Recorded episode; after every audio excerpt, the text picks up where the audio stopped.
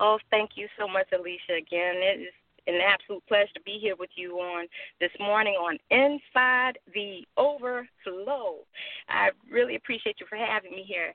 And, you know, Alicia, when I was growing up, I was called a lot of things, including uh, princess and queen. And when I was about nine or ten years old, my beloved and now departed grandmother, who was a very wise woman, she looked at me and she said, You know, I believe you could be a princess or a queen because you are such a precious little girl. I was the apple in my parents' eyes, and the and also in that of my three siblings. They all I was the youngest. Now, fast forward to a few years to my own personal fairy tale.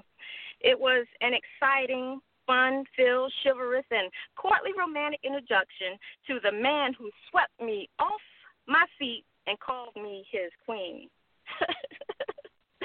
right. Right.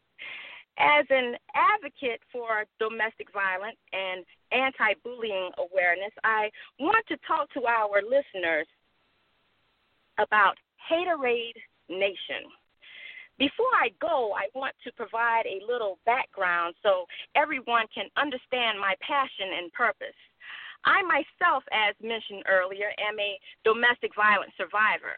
The first time my ex husband hit me, he head butted me three times on the shoulder of Interstate 95 as we were headed north and we were at the beginning of our eight hour excursion.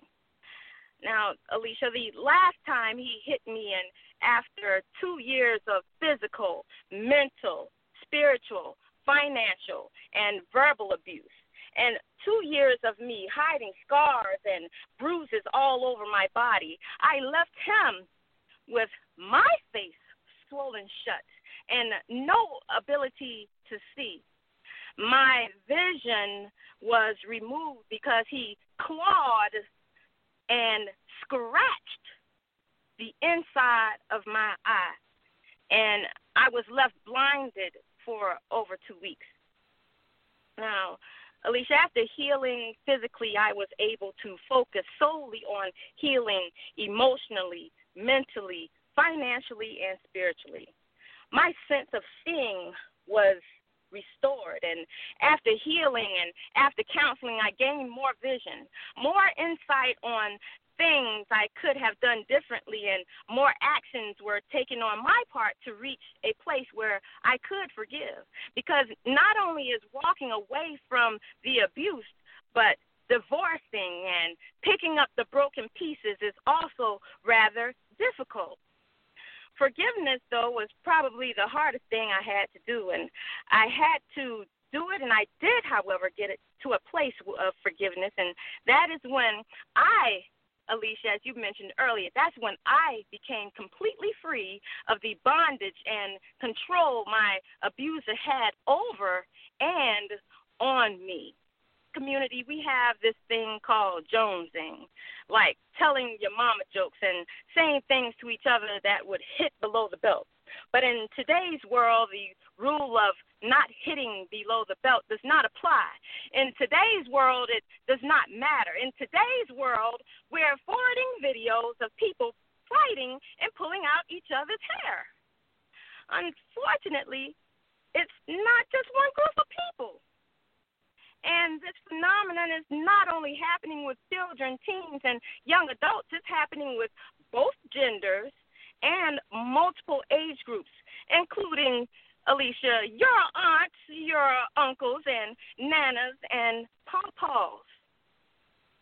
Alicia, we live in a world of talking about one another instead of lending a hand, talking about the problem and never offering the solution, adding on to each other's negative energy instead of offering words filled with peace and comfort. Now, just last week, we witnessed the marriage of Prince Harry and his princess. Again, I'll say that was Prince Harry and his princess, Meghan Markle now the Duke and Duchess of Sussex. The comments, the memes, and the words filled with hate populated the internet and overshadowed the bishop's sermon on love. So you ask, well, what's wrong with this picture? I mean, is it so bad to see someone else happy? Is it so difficult to acknowledge her beautiful smile? Is it hurting any one of us to see someone else marry an actual prince? I mean, uh, apparently it is because there was an issue with her complexion, an issue with her dress, an issue with her hair, an issue with her makeup. Then there was an issue with her age, her marital status, her religion, the people chosen to sing at the royal wedding, the kids chosen to be in the wedding, her daddy not walking her down the aisle, her mama sitting there alone, her mama marrying a white man, all the way down to Prince Harry marrying an African American woman. Now, I don't know what you saw, but I didn't see. I didn't see Queen Elizabeth having a problem with it. Prince Charles didn't have a problem with it. Her mother didn't have a problem with it. Who is now all of this is Meghan's immediate family now, right? So everyone that uttered a negative comment about the way she looked, I hope they all realized that they missed it. But because they live in haterade nation and are haterade junkies. They cannot see the light and they missed out on the key word and theme of love. Those in haterade nation, our haterade junkies by now, you're saying, whatever, because you know she passing. Alicia, I just sigh at this. Because would it kill anyone to say something that is kind or revert back to what we learned in kindergarten and be silent when we don't have anything nice to say? Because while we are all worried about our next check, waiting on that child support check or that welfare check, oh, I'm sorry, Alicia. That's that's the wrong audience. I get it. I apologize for that. Because everybody in that segment, everybody on this call is okay. Everybody listening to this podcast is straight. They're not waiting on a check. Maybe they're waiting on a man or a woman. But Meghan does not have any of those concerns now, does she? Uh, because we're all still waiting on our fairy tale.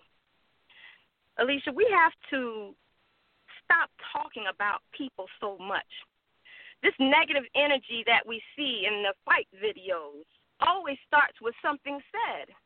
This emotion often gets bottled up and is passed on physically to one dishing it or to the innocent person that has absolutely nothing to do with it.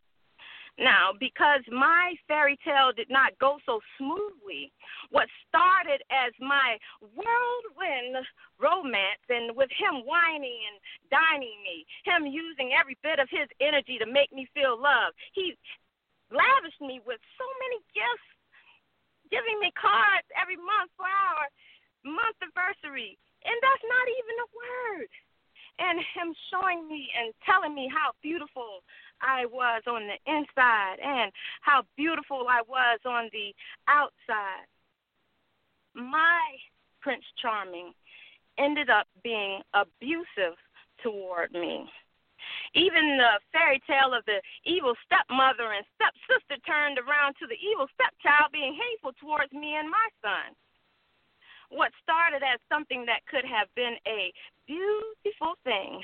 My fairy tale ended in just two months of being married. The excitement and the fun ended. He pretended to be a person he was not. His words of love turned to words of hate and criticism. Once I realized the situation I was in, I then began to develop coping mechanisms, one of which was to pick and choose my battles. And that's when I learned how, I learned very well how to not be argumentative. I chose my words more wisely and I only spoke when absolutely necessary during those moments where I was so afraid. Over time, this helped, but can you imagine what life would have been like had I continued on a faster track to fight because I would return the hateful words or energy. speaking more positively to fight the bad became my coping mechanism. And I often wonder if things would have turned out more positively if he grew up in an environment filled with words of love, peace, joy, and compassion towards him and towards others. Perhaps he would not have been so violent towards me. So violent to think that it was normal and okay to punch your wife in the face can you imagine the life of the abused and bullied then, Alicia, if so many folk did not live in Haterade Nation? Perhaps a few lives could be saved, even for the little nine year old girl who hung herself because she was bullied.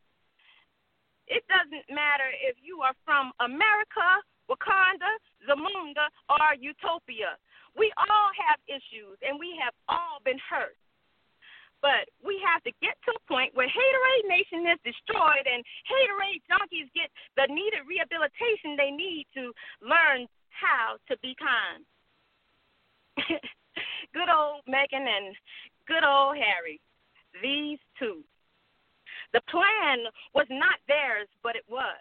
What started as a simple follow, a simple request, simple thoughts of piqued interest, crossing the same path for quite some time. The alignment was right for the intertwine. The initial request was for the first, but it turned to the second, which was far greater than the expectation. There was revelation of a new destination, causing graduation that goes far beyond the imagination because the elevation with no complication, which is much needed in this nation.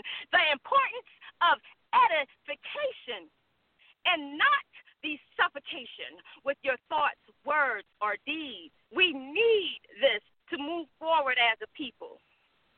These two, proving that you may never know who, when, how many, or why.